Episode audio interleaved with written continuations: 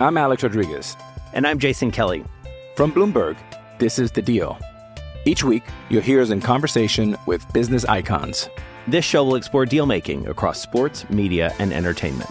That is a harsh lesson in business. Sports is not And, uh, as simple you know, I- as bringing a bunch of big names together. I didn't want to do another stomp you out speech. It opened up so many more doors. The show is called The, The deal. Deal. Listen to The Deal. Listen to The Deal on Spotify.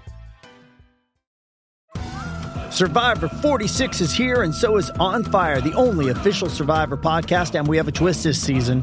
The winner of Survivor 45, Dee Valladares, will be joining us every week. We're going behind the scenes of the biggest moments, the how and the why things happen, and the strategy and analysis you can only get from someone like me, a Survivor winner. Listen to On Fire, the official Survivor podcast, wherever you get your podcast. Getting engaged is a moment worth cherishing. A one of a kind ring that you design at Blue Nile can help your love sparkle. Just choose your diamond and setting. When you've found the one, you'll get it delivered right to your door. Finding the right engagement ring can be nerve wracking. At Blue Nile, you'll have the expert guidance needed and a diamond guarantee that ensures you're getting the highest quality at the best price. Cherish all of life's moments and save up to 30% at BlueNile.com. That's BlueNile.com.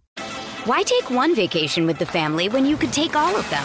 With Royal Caribbean, you don't just go to the beach. You visit a private island and race down the tallest water slide in North America.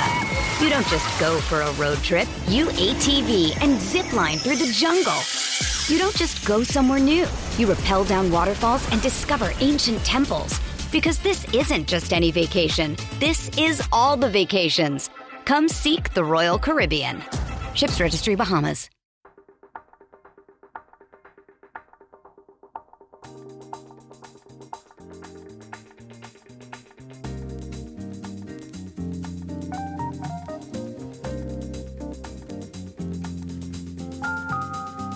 Hello and welcome to another episode of the Old Lady Speaks podcast on Black and White and Red All Over. This is your host Danny coming to you for episode number 54. And the number 54 is significant since we are a Juventus podcast. That's how many points it felt like Juventus dropped last season. So maybe I've used that joke one too many times, gone to the well one too many times, but whatever.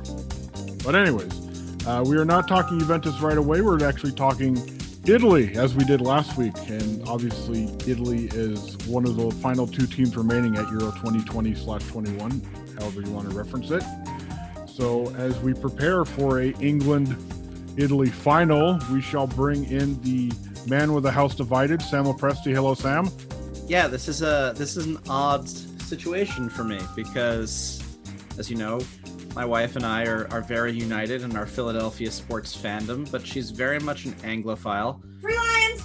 And you can edit that out, Danny. And uh, and so yeah, there's there's there's going to be a bit of a showdown in here the next couple of days. It's uh, it's it's a little strange. I'll just have to, you know, remind her to be gracious, like the last time Italy played England in a major tournament and we won. Speaking of which, the last time Italy played England in a major tournament, Chucks in 2012. Do you remember after Andrea Pirlo chipped the hell out of Joe Hart? Do you remember the final two Italy players to uh, sink penalties? Oh man, you're putting me on the spot here. Um, I am. And hello, Chucks. And hey, hey, um, man, you're putting me on the spot there. Uh, it's got to be Chiellini and like, God, I don't know, Bonucci. Wasn't Noche, you know, one of them? Correct. Sergio Oh, Romero. Do you know the other one? I have absolutely no clue. No idea. Why lie? Please Sam, do you want to crack at it? Oh gosh. Oh my god, I'm forgetting his name. Starts with a uh why, who am I thinking? Starts with a G. Fabio Grosso? No, that was that, That was a couple that years was- earlier, Chucks. That was a couple years before that. Hang on. Now Should I'm we, should we end the suspense? Because I've got written down. Yeah, here. yeah, do it. Alessandro Diamanti. Anybody remember him? Diamante. Oh my god, that's who I was thinking Yeah, of. I was Why never did I think his name that. was a G? Uh, was That's right, gonna that, Alessandro so- Diamanti. Giamatti. like I was thinking of him and and not having his name. Oh gosh. But like I said, Italy, England final. Italy gets there via penalty shootout. So does England, or England gets there in extra time. Obviously, two different kind of games. One with a very dubious penalty call, and surprise, it didn't come from a flopping Italian. So, Sergio, since you're you're the you're the one who doesn't have much of a rooting interest since your beloved Switzerland is out of it, your thoughts on uh, Italy England coming up this weekend? Yeah, I, I, guess it's it's going to be the best game possible considering the the teams that were in the semifinals. Just just from a neutral point of view perspective, what the best game is going to be. That that's going to be Italy England. It's going to be at Wembley, if I'm not mistaken. So so the atmosphere is going to be is going to be wild. So yeah, as a, as a completely you know neutral watcher, uh, it's going to be fine. It's going to be pretty fun. Though I would have liked to see Denmark just because they had like this like really noticeable team of destiny vibes going on after what happened to Christian Eriksen. Uh, they go ahead one nil with that that free kick. Like it, it, really seemed like things were going on. Like it, things could work out for Denmark, but you know, in the end they didn't. I mean, and don't get me wrong, like you know, whatever. I don't think it was a PK, but England was probably the better team and just as uh, they probably deserve to be in that final if you want to talk about that. But it would have been really really fun to see this this danish team which was i think regardless of who wins probably the story of the tournament. So yeah but it's going to be a pretty good game. I'm, I'm looking forward to it. I haven't really followed the euros that closely but i did watch the semifinals. They were really two really well played games so I'm, I'm, I'm guessing the final is going to be more of the same. So yeah, looking forward to it for sure. And yeah, at this point, I guess I'm rooting for Italy. Like you know, if Italy loses, I'm not going to lose any sleep over it. But you know, if I had to choose, you know, Italy for sure. I, I think my, my rooting interests lie lie with the Italians. Yeah, I, I think it's going to be a good game. I think it's going to be a close game. These are two very good teams. If if it comes down to the manager level, I think Italy very much has an advantage Roberto Mancini tactically against Gareth Southgate tactically isn't exactly a contest. And when it when it really comes down to it, I don't see England being able to do the things that Spain did to Italy in this final. They're not going to hold possession the same way. They're not going to. Uh, I, I don't see how they can really stretch if they have that ability to be able to stretch the midfield and the defense out the way that Luis Enrique's tactical choices did in that semifinal. I, I tend to avoid tempting the wrath of the whatever from high atop the thing in situations like this. But I kind of think that this is Italy's game to lose from a tactical perspective. And it very much could go that way based on little tiny incidents like we saw against Denmark, one bad call from the referee. And there will be more Italians in that stadium on Sunday than there were Danes on Wednesday. But that place is still going to go crazy anytime they think that that an Englishman's been fouled and referees react to crowds. We know this. It's happened all the time in one sense, it's a good thing that England is is Italy's opponent because it means that Michael Oliver is categorically was categorically excluded from this game. But it's it's gonna be good. I think it's gonna be close. If it does turn into a blowout, though, I think it would be more of an Italian blowout than an English blowout because if it turns into a blowout, I think it means that Mancini has just run circles around Southgate tactically and at that point, I don't know. But it has to come down to the players on the field, and anything can happen at that point. Yeah, I mean, I'll I'll, I'll cover the uh, the semifinals first before uh, commenting on the final.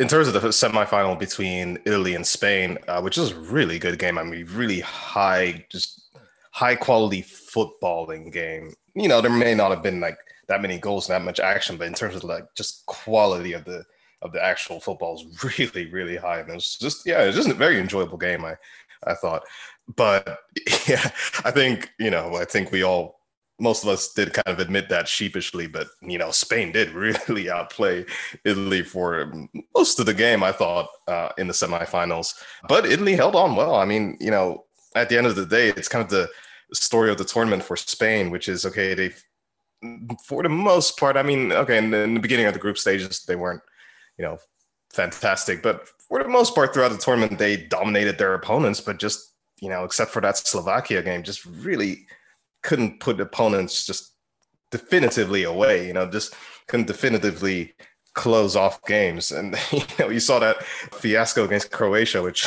what a game that was. Um, that Croatia Spain game. That yeah, this is kind of has been the, the, the story of the tournament for Spain, uh, creating so many chances, but just not you know finishing them off. You know, definitively enough. And yeah, that came up against Spain again as well. Definitely just, I mean, speaking of tactical battles, I think Luis Enrique won that one against Mancini. But you know, just yeah, just couldn't score. Um, just couldn't score more than once anyway.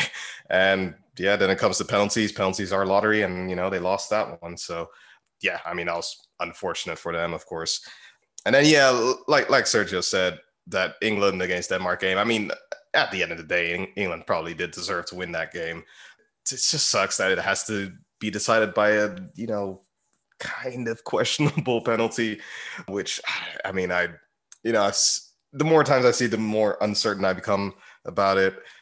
In general, I was going to think. say, explain your countryman's decision on that one. Oh yeah, yeah, yeah, Danny Makkelie. Yeah, yeah, yeah. I mean, it, it's again one of those things where it's like, okay, if you see it in real time versus if you see it slowed down, it, it changes your mind.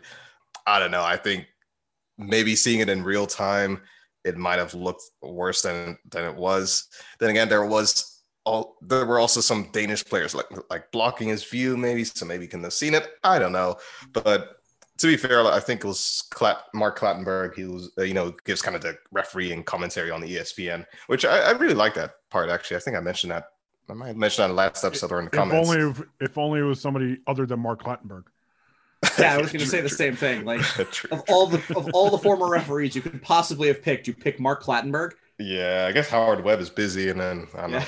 Ah. I also think also I don't think I don't think there has ever been he has never he hasn't once taken a definitive stand to say no I think that's wrong. He go he always they go to him and he's always oh well it's really close but I don't think it's a clear and obvious error. and I'm like, well, okay, then what use are you on this broadcast? Well, he's a politician, isn't he? he dodges and weaves, dodges and weaves. But yeah, I mean, in general, I just like the addition of that type of, you know, uh, I guess perspective. Obviously, uh, you know, it being Clattenburg, I mean, uh, you know, doesn't doesn't uh, tickle everyone's fancy. but yeah, no, I mean, yeah, the decision was. I, I, but he did say one thing that, like, I guess made sense. It's like if because Makkelie basically like called the penalty immediately. He was like, okay, you know, that's for sure a penalty. And I don't know if there's a standard practice with referees now at VAR, but it's like to let the play go on and that, like not call the penalty and then let the play go on. And then when the ball goes out, just let it go to VAR and then like review it on VAR or something like that. Like, which is basically like how offsides are nowadays, like where basically linesmen are just letting play like go on indefinitely. Then like five minutes later, they're like, "Oh yeah, by the way, that was offside." I've noticed that it bloody infuriating. and they do it when it's really clear. They do it when it's really clear too. That's the thing. Like if it's yeah, close, yeah. I don't mind they doing that. But when when a guy's like two or three steps offside and they let play go on, I'm sitting there yeah. going, "What if somebody gets hurt?" in that sequence and when they didn't have to do anything because the guy was so clearly offside yeah, yeah. Pretty, so pretty tough when you got a guy like Alvaro Morata on your team too. Oh yeah, yeah. He, he's keeping him busy. he's keeping him well busy. I think also Spain did really, or was it Spain? Yeah, yeah. No, it was Spain against Italy, of course. That you know Italy's counterattacking threat was mainly through Chiesa um, that game, and you know he obviously kept Spain really well on their toes, but uh, once Chiesa tired, it was like, okay, who's our counterattacking threat now? And that that I mean, Spain definitely capitalized on that uh, very well. But you know, again, they can score. Um, but yeah, in terms of the final, I mean, you know, clearly Italy's advantage is in the central mid of midfield. Um, you know, Jorginho and I suppose Verratti will be playing again, and uh, Barella against Declan Rice and Kalvin Phillips. I mean, that's you know that's not really a contest, is it? I mean, clearly the Italian central midfield is like definitively winning that one. But I mean, obviously they you know Sterling Sterling I thought against Denmark was really good. Um, just like harassing uh, Denmark's uh, defenders really well. But yeah, I mean, in terms of possession, Italy will win it. But yeah, um, England obviously have Sterling and well, Kane. I mean, yeah, Kane Kane drops deeper these days. I mean, he he kind of you know moves away from the central from the central defenders now. So I don't know how far like someone I mean suppose Chiellini will be will be marking him. So how far will Chiellini be following him into I guess the Italian midfield? I don't know because then you're leaving gaps in behind, and then Sterling is going to run. I mean, speed into that one easily. And yeah, you also have someone like you know Chiesa against what's his name, Kyle Walker. In terms of pace, I mean, they match each other there because you know both of them are ridiculously fast. Um, I just noticed, like against Denmark, just how fast Kyle Walker is. It was really extraordinary. But yeah, I mean, I think overall, I think Italy will probably win it, but it just depends on what type of game it's going to be. If it's going to be a possession based game, I think Italy will, you know, definitely dominate it. But if it's going to be route one football, then uh, yeah, I mean, I guess England have probably a better chance on that. But yeah, we'll see two things about the semifinal against Spain.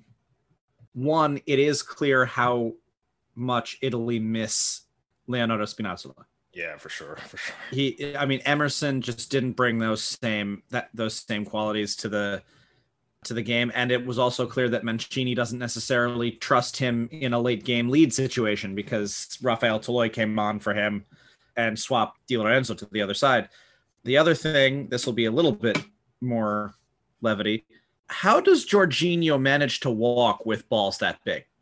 To make now, now this is a family show. To make to to to to to, to put that penalty in the way he did, like that is that is the most nonchalant, ice cold penalty in a shootout that I have seen since, as Danny mentioned before, Andrea Pirlo hit that Cucchiaio and ruined Joe Hart's life forever. No, it was very. Um, the finish was very Pirlo-y, very Pirlo-y. Yeah, and and also Federico Bernardeschi in that shootout. Like what? I I I was. It, it's funny because in in in the Juventus Club group chat that I'm in, I I predicted the Italian penalty takers and I got four out of five but I was expecting Berardi to take one instead of Bernardeschi. And when Berna stepped up, I actually was thinking, "Oh God, here's a, here, this might be our miss." Here's the thing with Bernardeschi: like ever since he came to the club, he like he's never been the penalty taker. Like it was Dybala first, and then once Ronaldo came on, it was Ronaldo. Maybe he was just really good at them all the time, and we just never knew. Like it was I've, like a secret thing, like a secret skill he had. I saw him this summer that he signed. I saw him in a friendly in Boston against Roma in one of the ICC games, and that that ended up one one, and it ended up going to the uh, to the automatic penalty shootout that they do in the in the ICC. And Bernardeschi, I think, took the fifth penalty in that shootout. Did he make so it? So he did, yes. Yeah. Um, yeah, Look we won that. that one. Bernardeschi uh, comeback season. You heard it here. I know, right? Probably playing like as a you know as an old style sweeper in Max Allegri's new tactical scheme because that's just what Max does with him. He moves him to every conceivable position. He is going to be the fifth central defender on this year's this coming year's season. Oh yeah, team. yeah, yeah. I'm Alex Rodriguez, and I'm Jason Kelly from Bloomberg. This is the Deal. Each week, you'll hear us in conversation with business icons. This show will explore deal making across sports, media, and entertainment. That is a harsh lesson in business. Sports is and, not as um, simple you know, as bringing a bunch of big names together. I didn't want to do another stomp you out speech. It opened so, up so many more doors. The show is called The, the deal. deal. Listen to the deal. Listen to the deal on Spotify. Why take one vacation with the family when you could take all of them? With Royal Caribbean, you don't just go to the beach. You visit a private island and race down the tallest water slide in North America. You don't just go for a road trip. You ATV and zip line through the jungle. You don't just go somewhere new. You rappel down waterfalls and discover ancient temples. Because this isn't just any vacation. This is all the vacations. Come seek the Royal Caribbean. Ships Registry Bahamas. Chuck's mentioned the midfield, and I want to just touch on Italy's midfield before we move on.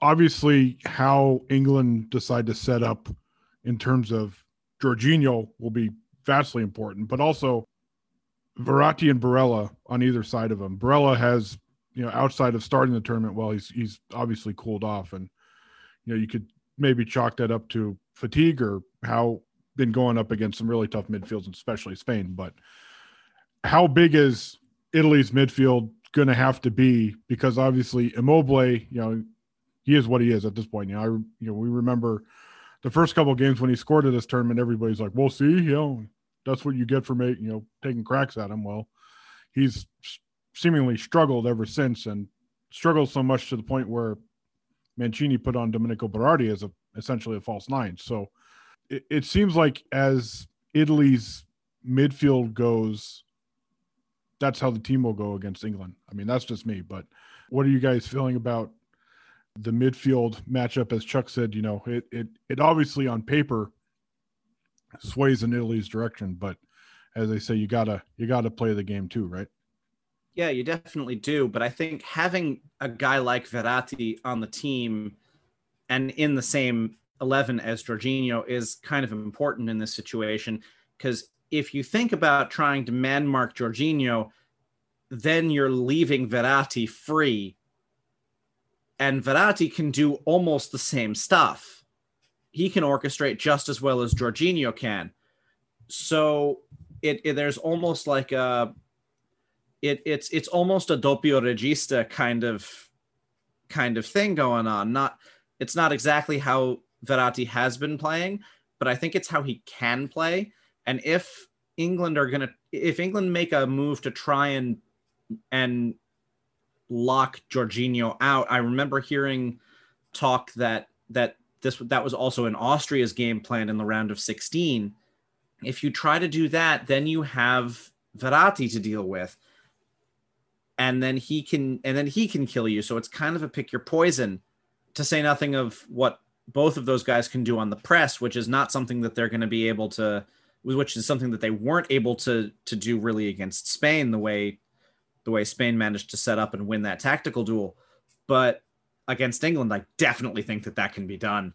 You know, if if if that mid, if the midfield starts winning the ball well forward, a lot of things could could start going wrong for England really fast. Yeah, I mean, I think it really depends on what what Southgate does with this team uh, because we saw against Germany they played uh, what was it a three four three they matched Germany essentially uh, in a yeah in a three four three. Um, and then you had what was it Saka Kane and Sterling in the front three and then just a you know midfield four and in the back three which I guess kind of shifted in possession and all that. But you know then again you have a you know central you still have that two man central midfield. So if so if in this case, you know, you're going to man mark, frankly, if, if any of your central midfielders are going to man mark anyone, you're really, I mean, you're 3v2 man marking. So then you're always going to have, you're always going to be chasing uh, shadows there in that case. Because you're, yeah, you're just going to be one man down. So, you know, that's if they do a 3 4 3, but then they might do a 4 2, what was it, 3 1. And then you could have whoever plays kind of the, the, the one or yeah, the in the line of three, whoever is in that kind of central attacking midfield role, that person could mark Jorginho, then you kind of have the three v three again. But yeah, even then, I mean, I don't know who that would even be.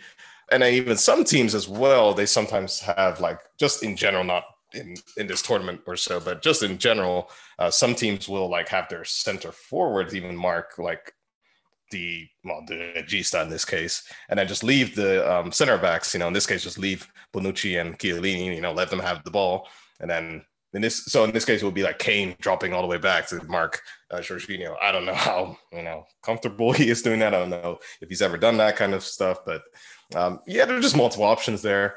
Um, yeah, so it really kind of depends on how England, you know, set up. Uh, I think we basically all know what the starting lineup is going to be for Italy. Just really, it should be the same as against Spain. Just you know, Emerson, Di Lorenzo, Chiellini, Bonucci, and there's the midfield three, and then I yeah, I suppose still the same front three as well. Um, so yeah, who knows? I mean, I think Southgate kind of has the uh, the surprise factor in store there compared to Mancini because again, you know, we know what Italy is going to do, but um, England has, I mean, two very distinct tactical options. And yeah, so you know, what surprise is he going to spring a surprise?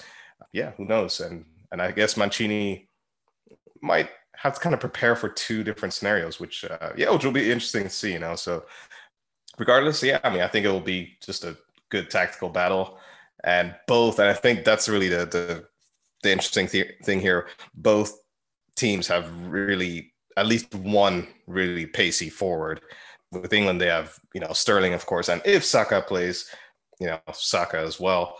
Uh, and then of course Italy have uh, Chiesa, who's yeah obviously you know crazy fast as well. So they both have that really direct outlet on. Insigne is not a snail either. Yeah, yeah, true. Insigne is not. But I think he likes that. To me, I mean, he strikes me, especially as he's gotten older, kind of more as a foot on the ball, kind of like you know, yeah, kind of drifting inwards, uh, drifting centrally, foot on the ball, kind of winger. Yeah, who likes to kind of play those you know creative balls, you know, those reverse balls through the through the back line, whereas Chiesa just wants to take them on, you know. But yeah, so you know, I think yeah, it should be a should be a good game. Definitely, and obviously, as much as some of our attention might be on the Euros, there all there's also some Juventus things going on, and that includes the introduction of a couple of new members of the front office. Seeing as Fabio Paratici has now uh, headed off to London, speaking of Wembley, uh, Maurizio Arrivabene and uh, Federico Cherubini is taking over new roles with director of football being Cherubini's spot, and then Arrivabene more of a Juventus say he's the manager of the football area. Does that roughly translate to a CEO? I'm not sure. We'll go with it. I think so. we'll okay. think so. We'll go with it. We'll go with it. But anyways, he's gonna he does the money. That's right. He right. does the money, and Cherubini does the the transfer strategizing. I think that's how it. I think that's how it's divided. That's as Tony Soprano would say. You know, one person deals with the money, the other person does the whacking. That's right. Especially in this economy, Chucks. but anyways, along with Mr. President Andrea Agnelli and Pavel Nedved, we had the first press conference of the uh, new season. Obviously, the the main one is coming up here with Max Allegri, and Sergio will have something cooking on that. So there's a tease for you. But seeing as Sam was the one who I think is most interested in what Cherubini has to say, Sam, your total overreactions on what Juve's new roster constructor had to say in his first press conference in his new position. I mean, I I wouldn't go, I wouldn't say it's going to be total overreaction, but come on, um, give the listeners what they want. I, I, I will get I will give the listeners I will give the listeners a little bit of what they want because when what he said uh, when he said you know to use the quote that Calvin put up on when he uh, when he tracked this one we may not even carry out a transfer market because we believe we have a competitive team and our idea is our coach. Of course, in a logic of sharing strategies and objectives, we know that something can be improved, but it doesn't mean that this will happen. Okay, so that means from the outside looking in for me, that means one of three things. Max has made everything better. Yeah. One, he's just faking people out. He's playing the coy game and basically doing whatever Bill Belichick does whenever he ends up in front of a microphone, or whenever what, or you know, whenever a, a, hockey team, a hockey player in the NHL playoffs gets listed as lower body injury. You know, like he's he's just playing him close to the vest. He doesn't want anybody to know what he's doing. Possibility number two, the team really is that broke, and he's just not saying the quiet part out loud. If that's the case, it sucks, but it's reality in the post COVID soccer economy until people get into the Allianz again and until that starts becoming the money making machine that it has been for the last decade. Not much you can really say about that. Option three is that they actually believe that. That they actually believe that this is a team that can compete for for high level objectives just because Max Allegri is is, is the coach now. And that is insane. There's your overreaction, Danny. That is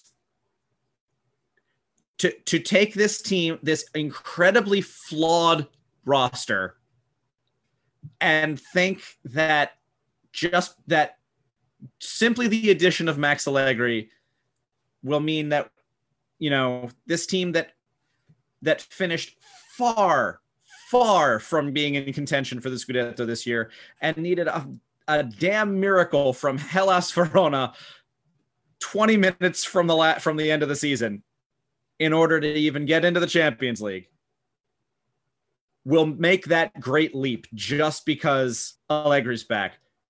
That is an arrogance and a disconnect from reality that is alarming and makes me think uh, makes me really worry about Andrea Agnelli honestly because he said he also said later on you know I'm not going to use a direct quote on that but he basically said oh yeah I'm sure time will mean that Aleksander Ceferin will you know totally forgive me for you know stabbing him in the back multiple times over the Super League.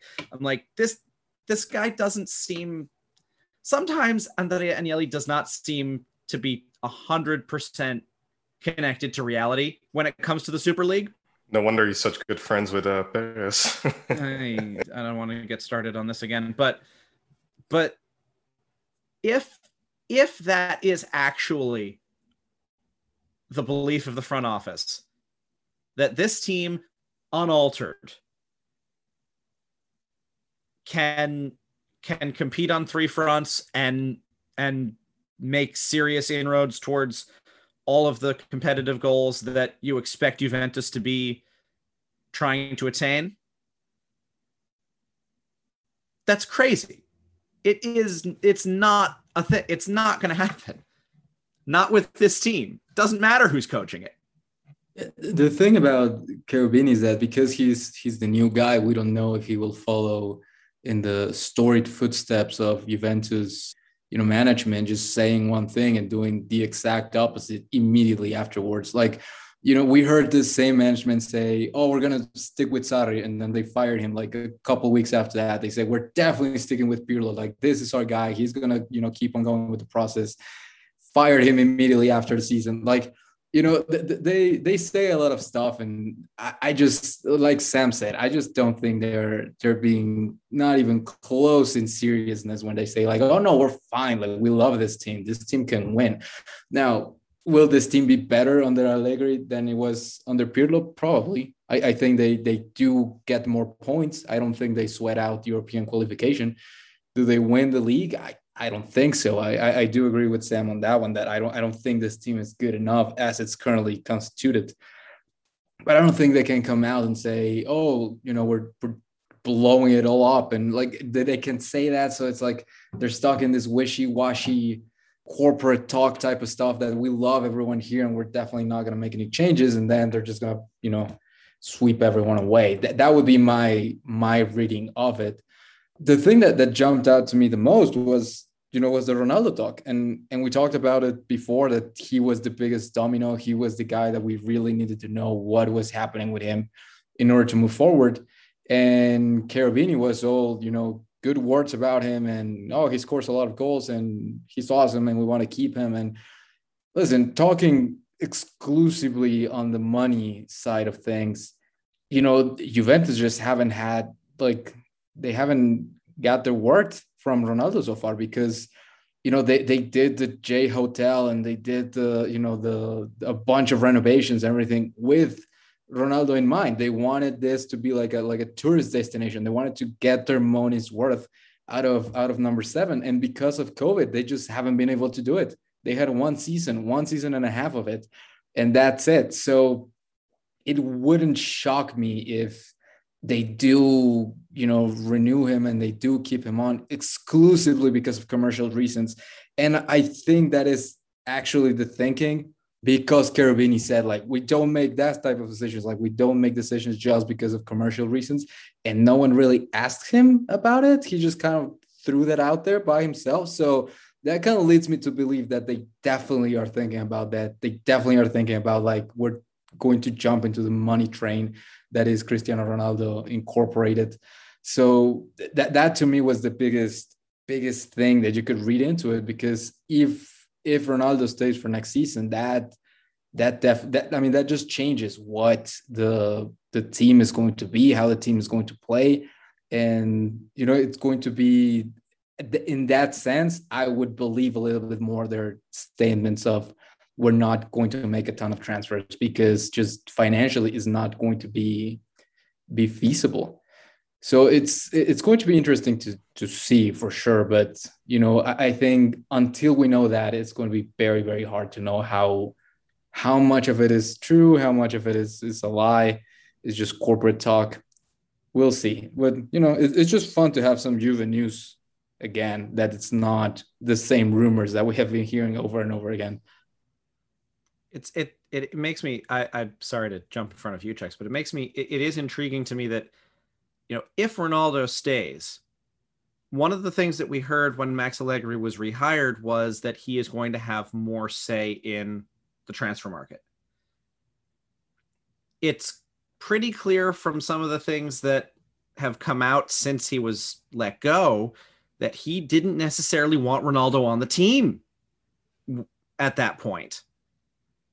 And and was trying to tell the the the front office to to kind of break things up and and and get younger a little bit. So that makes me wonder whether or not, you know, just how just how much say he might actually have, or if this is just something that he knew he'd have to deal with for the first year or so of his contract before before Ronaldo's died, and then he could do what he wanted. I will plug Sergio's mailbag, and I will blatantly rip off what Sergio said in the mailbag. No offense, Sergio, but yeah, it it and Ser, uh, Sergio said it really well in, in the in the mailbag post that that went up earlier in the day that we're recording. Is that you know, Ronaldo is kind of the opposite player of what we kind of envision Max's new Juventus being is younger. And obviously, if you get rid of Ronaldo, cheaper. So, you know, you kind of have two divergent paths going here where you kind of have what we think Max is thinking. And then it's also the pandemic has hit this club so hard. Do they just try and get all of they can out of the Ronaldo well before that contract expires and you know fans are starting to come back in who knows to how much capacity because Italy is still lagging behind in vaccinations but it's just it's really kind of two real two very different things that we th- seem to be going on here and one obviously involves Ronaldo and has probably more money involved but one might one is without Ronaldo, but might have more team cohesion, whatever you want to call it, in, involved with that one. Yeah, and that's the thing. Like, I wouldn't begrudge them if they decided to, you know, renew Ronaldo and, and just purely for commercial reasons. I like that. That that actually kind of makes sense to me. Like, that is not, you know, that's a pretty defensible argument, defensible idea, and I wouldn't hate it either. Like, I mean, I think it makes sense if if you're going to go down this path, you know, might as well actually take advantage of, of this signing that you made that you haven't really been able to take fully advantage of. But you know, in terms of on the field, I'm just not sure how with the team as it's currently constituted, whoever's the coach, and you have to have Ronaldo in, you have to fit him in in your formation. I, I just the team doesn't make sense for him, and it just at that point, I, I just don't see this team being much better than we what we already saw from this team. Like I really don't. And and it is going to put, like Sam said, we we heard the reports. Allegri didn't want him. Maybe like maybe he did. Maybe those reports were were false. Maybe they told him, "Hey, listen, here's a four year contract. Just stick it out for a couple of years, and then you'll have your team who knows? It's just all press stuff. It's just all whatever the reports say and the media says, and that changes within week to week. So honestly, uh, until the first game of the season rolls around and I see Ronaldo in a Juve jersey, or I don't see him, I'm going to be sure that you know whatever happened with him, it's going to happen because other than that, it's just yeah, it's just tabloid talk. It, it's going to be very hard to make a prediction about what this team is going to look like when when the season starts. Two things about Ronaldo this past week have stuck out to me. And those are two two views kind of from the inside of the club. One, Sergio, that you mentioned in the mailbag was was when what Maurizio Sarri was talking about about the difficulties of of having Ronaldo on your team, but also the one that I you wouldn't have expected was David Trezeguet said basically out and out said that Ronaldo has problems in the locker room. That was a bit of a surprise. And you know, that that it makes you wonder. Like does is is when you when you said, you know, if is it is it worth having him on the team for purely financial reasons, you know, for the purely commercial reason? Personally, that's not a thing that I like to I, I, wouldn't like that as the justification for making a decision. I think that you've got to act like a football club and not like a brand if you want to be successful on the field. But if Trezeguet, if what Trezeguet is saying is even a little bit correct, and he's having problems with teammates in the locker room, is it even worth the commercial reasons to have him there? You can finally jump in insurance. No, no, no. Jump around. jump around. jump up, jump up, and jump down. Please. Um, I mean, I don't do, have. Do you want to get a suit? No. no, honestly, I mean, I don't even have too much of substance to add, really. Yeah, I mean, I, I think just one comment and then Sergio, you can uh, jump around, jump back on. um, I just thought that great song. What a great song that was. But we know what the next song of the week is on the mailbag. Yeah. Hey, yeah. You know, my, my device comes for free. Don't worry. I'm an idea guy. But yeah, I guess the, the, the only thing that, you know, really just this whole Ronaldo, I guess, dilemma or fiasco or just, just the decisions that come with such a just an extraordinary player like him is just this whole discussion of you know the the individual versus the collective. You know okay you can get this incredible incredibly talented individual but at what cost? You know i think we can agree that obviously he's, he's in terms of his, his statistics his personal statistics have been fantastic since he joined Juve. I mean, you know, he's scoring 30 plus goals per season. Uh, and I mean, before him, I mean, when was the last time we saw that, you know, in, in the days of, uh, in the days of, uh, Trezeguet and, and, and Del Piero, obviously, I mean, you know, we, we haven't seen that in a long time. Of course, I wish his free kicks were a little bit better, but um, I digress. but yeah, so, you know, you have this great individual, but then you also have the collective and you know multiple coaches have now said that okay he is an extraordinary individual but you have to move heaven and earth to accommodate a team for him. And yeah then you have that kind of pull of the collective. And that that really is just i mean football in general any team sport is just this constant dilemma this constant battle between prioritizing individuals or the collective. You know if you prioritize individuals okay are you doing that at the detriment of yeah, just a collective context. Um, and if you just say, okay, you know, we don't care about the individuals, we just care about the team. Well, what are you giving up then as well? Well, you know, you're probably foregoing an amazing player like Ronaldo. You're, you're foregoing 30 something goals per season. So I, I don't know. It's, it's, it's an eternally difficult just dilemma to have and, and just to make these choices. And, and you're not making these choices in a vacuum, you know, you're, you're making them tactically, obviously, as a coach, but then you have management to deal with who obviously they have slightly different concerns. You know, they I mean they want the team to win, but they're they're a little more, you know, looking at earnings per share and you know their share values and and profit and all that. So it's um yeah, that it's just it's I don't think I'll ever gain like a coherent kind of opinion about just the Ronaldo in at Juve era. It's almost kind of like just the significance of all of it, it, just really just makes me think of the whole Beckham to LA Galaxy um, move, just how much bigger than than just the team that was, how much how much bigger than just football that was. It was just you know the greater significance of him joining the team, the league, obviously financially what it meant, and just just a really really bigger picture significance of that move. And you know, books are written about that, and and yeah, I wonder just what the long term like in you know 10 years what the what the long term like analysis of this this whole Ronaldo era at Juve will be. How we'll look back at this and like just look at like you know what truly was the bigger significance of Ronaldo being at at the club.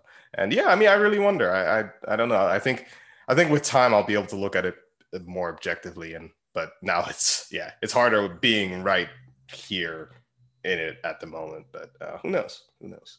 Yeah, and, and that's the thing. It's a difficult decision that they're going to have to make pretty pretty quick. They're going to they're just going to have to make a decision because he's on a one year contract. I doubt, I very much doubt that they just let him walk for free. I mean, you know, that'd be that'd be a decision to make for sure. So uh, it's going to be interesting to see. The, the thing, just to kind of wrap this up, I do think that you know when Sarri came out and said that you know oh they they they have to take care of you know Ronaldo's interests when they make decisions. Of course they do. Of course they do. That I mean that that's what happens with this like global superstars, and it happens in every sport. Like you know in, in the NBA, like the Lakers ask LeBron James who he wants the coach to be. Of course they involve him in these decisions. It, it these dudes are some of your biggest investments they're your biggest stars. Of course, you have to involve them in decisions. Of course, they're going to be a weight in, in every decision you make. And of course, maybe not all, but most of the decisions on the pitch, I'm sure they're going to Ronaldo and asking him, like, what do you think about this? Like, I don't, I don't think they don't do that. And and that just puts another wrinkle in the thing, right? Like, do you think they went to Ronaldo and asked him, like, hey, we're gonna bring Allegri back? Like, is that cool with you? Like, do you approve? Not necessarily approve, but like, are you on board with this? And and maybe he said yes, maybe he said no. Who knows? It's it's a whole rigmarole, and and just for that, I'm kind of I put it in the mailbag, but just for that, I'm kind of tired of the, of the Ronaldo era, just because it it it adds a lot of wrinkles, it adds a lot of a lot of things for a team that is just not you know, it's just not there right now. It's a team that's in transition. It's a team that that needs to start a new a new era, a new chapter, a new age. And just Ronaldo is not the type of player you you need and you want in a situation like this. Then again, he does sell a lot of t-shirts, so you know who knows? Maybe he does. You know, maybe we do see him on the pitch next next season, but we'll see. It's going to be interesting for sure. Hey, uh, Messi's contract has run out, so uh, watch this space. Hey, hey, why not? Why not? Let's do it. Make it possible. Let's just do a FIFA team. Why not? Did did, did what did we run into? Did we start printing money and not tell anybody? I mean, we just ah, man. came up with man. Kickstarters. We just came up with like 400 million. yeah, that's all to cover losses. That's that has nothing to do with what we might. I mean, hey, that was printing money. that was another great part of the conference, by the way, which was just like, oh yeah, we just we, we have four hundred million dollars. It's like what? Like where did you just come up with that out of nowhere? Like just the, the amounts of money these people play with is just you know it doesn't even make sense to me. But you know, hey, do you know who sells a lot of shirts too? Lionel Messi. Why not? Let's do it. Adidas guided her in. All right, we'll wrap things up here with a couple of quick Twitter questions. First one from, and we were speaking about pure nostalgia with this one from at Lindsay21. Max is back. AC Milan is rumored to be going after the very good looking Olivier Giroud. You think there's any chance Juventus resign a certain angry Croatian by the name of Mario Mandzukic? I wish, but he's, he's done. I want him. I, I, I wish it was. I wish it would work, but I just I, I don't see. I, I don't think he can stay healthy. I don't, doesn't look like he's got. You know, it doesn't look like he's got it in his legs anymore. I, I still think we dumped him prematurely. I think he had one seat, one good season, maybe two left in him when Sarri froze him out. But now, I I, I wish, but I don't think so.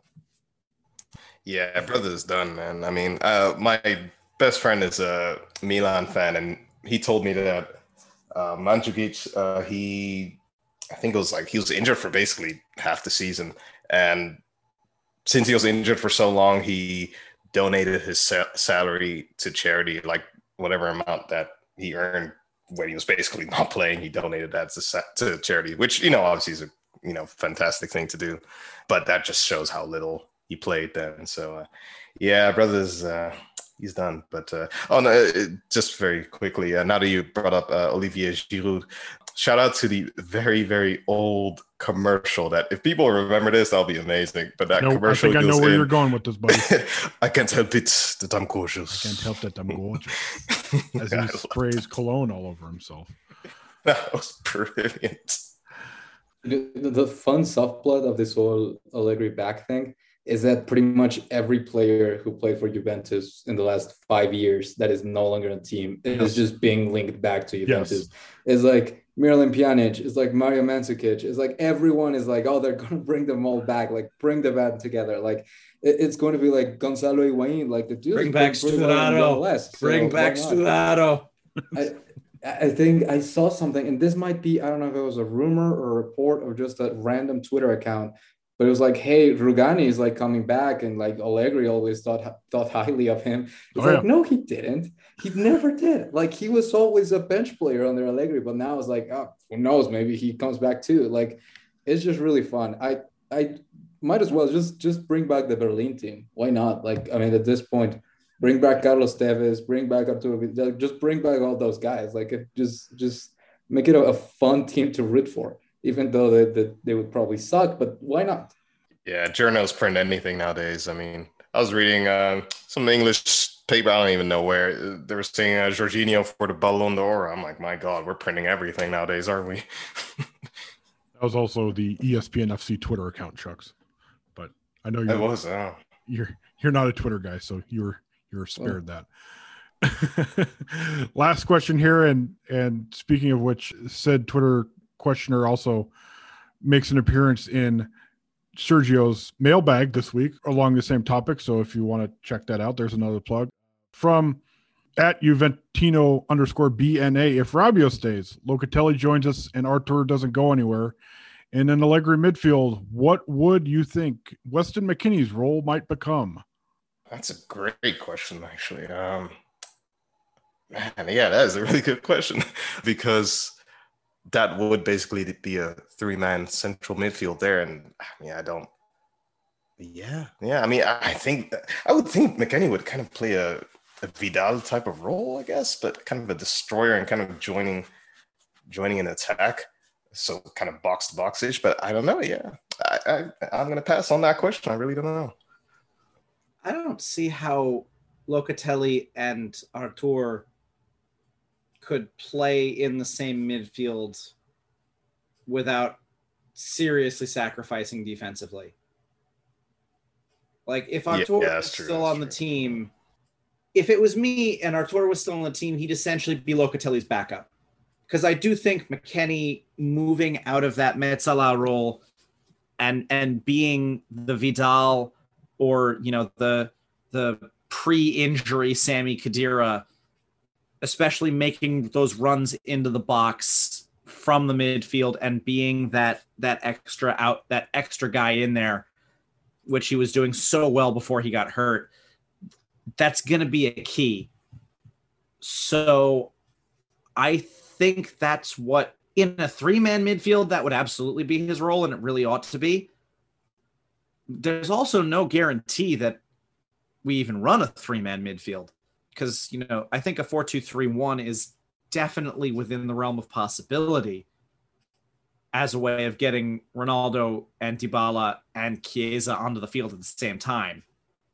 But yeah, that's I mean, if you're looking at a three man midfield, I think you have to have McKennie start and drop Artur if in that scenario, and if Locatelli were on the team.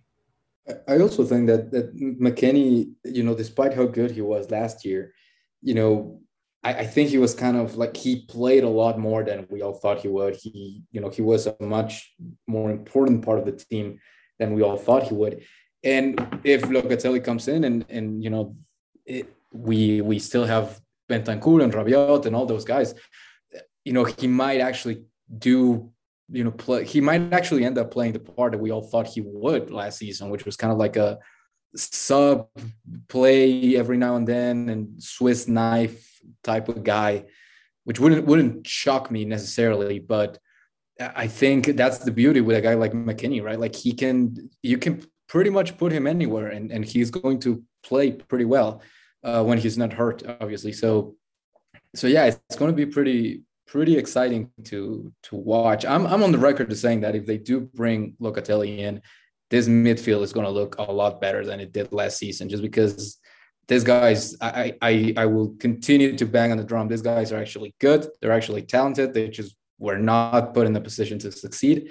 And with a guy like locatelli that solves a lot of issues. So i, I would expect bounce back seasons from guys like bentancur for example uh, who you know number one he couldn't be worse than last year number two i think he's going to be put in a, in a better position to succeed this season so I, actually, you know, if you want a hot take, let's finish on a hot take. I actually think that McKennie is going to play a lot less next year, just because I, I do expect bounce back years from a lot of guys that were really, really bad last season, and they're gonna eat away at his minutes. Now, will he be a complete bench player? No, of course not. But I don't think they will rely on him as much as they did this year necessarily. And I'll add one quick thing as well. To me, anyway, I think in a three-man central midfield, especially if you're playing two like really ball playing midfielders like Artur and Locatelli would be. I think you do want to like a destroyer, like a you know you want a Gattuso type of person that will just like you know mow people down and just like really you know break some. Uh, well, well, I shouldn't say that, but anyway, you know you you want someone that to really um, just just to get that muscle and just that that defensive like just toughness as well. So yeah, and I don't think in, in, in just that hypothetical midfield of like Arturo Locatelli, uh, Rabiot, I don't I don't think you have enough of that just like dirty defensive work. Um, so you do want someone doing that. All right, we'll we'll end on a slightly cooler hot take predictions for Italy England. First off, Sam Lopresti. Told you I don't like tempting the wrath from high atop the thing. I think Italy 2 0. Mr. Chucks. Um, I only make my predictions after the game, so uh, okay. Uh, sorry, that's a joke I stole from T- Tim Vickery. drink a drink. Save the best. Save the best for last. No, I'll, I'll uh, yeah, I'll play along. I think uh, one-one, normal time, and then Italy will probably win it uh, after extra time, two-one. Sergio Romero. Yeah, I I think Italy wins, but only because England gets a goal disallowed and like they get a phantom PK call against them. I don't know, something really harrowing, something really horrible, just to keep that beautiful tradition of England getting knocked out or losing big games in just horrendous fashion. Because the one thing that I really enjoyed about Denmark, England, was just like the crowd shots of horrified Englishmen every time they they they had a bad shot or they couldn't close a play. It was beautiful. It was just a joy to watch. So that's what I'm rooting for, really. I, am rooting for for Italy to win, but for it to be really a harrowing experience for England. So let's say 2 1. 2 1 in, in extra time for Italy. I just don't want to hear the English if they win. My God, they're going to be insufferable. It's coming home, Sam. It's coming home. It's coming. It's coming Rome, Sergio. I just really like it's coming home. I don't even root for England, but that's a great. Was song. it even? It's coming was home. It, was it, it? It's not home though. It was there once in like 1966. But it's coming like home. Maybe though. it was. Home. Maybe it was born there, but now it. You know, it grew up. It went to college. You know, got its own place. Met a nice girl. Settled down. Had some kids. It's not there anymore. We opened up a can of worms on that one, didn't we? Still, still, still coming home. All right, I I will also get on the two one Italy bandwagon and another side prediction: a whole lot of COVID cases to come out of this because if you've seen the UK numbers lately, oh boy. Yeah, Anyways, full capacity in it. Uh, Yeah, for pretty Wembley, much. I think. Yeah. on, on that positive note, thank you all for your Twitter questions. As always, you can send it to us at Juventus Nation on Twitter. You can also follow us there as well as on Facebook. Search Black and White and Red all over. Same search phrase for your favorite podcasting platform, be it Apple Podcast, Spotify, or Google Podcast. If you listen on Apple Podcast, feel free to rate us and leave us a review. So for Sam Lopresti, for Chucks, and for Sergio, this is Danny saying thank you very much for listening. And we'll talk to you guys post Euros and on the eve of Juventus starting up preseason training next week.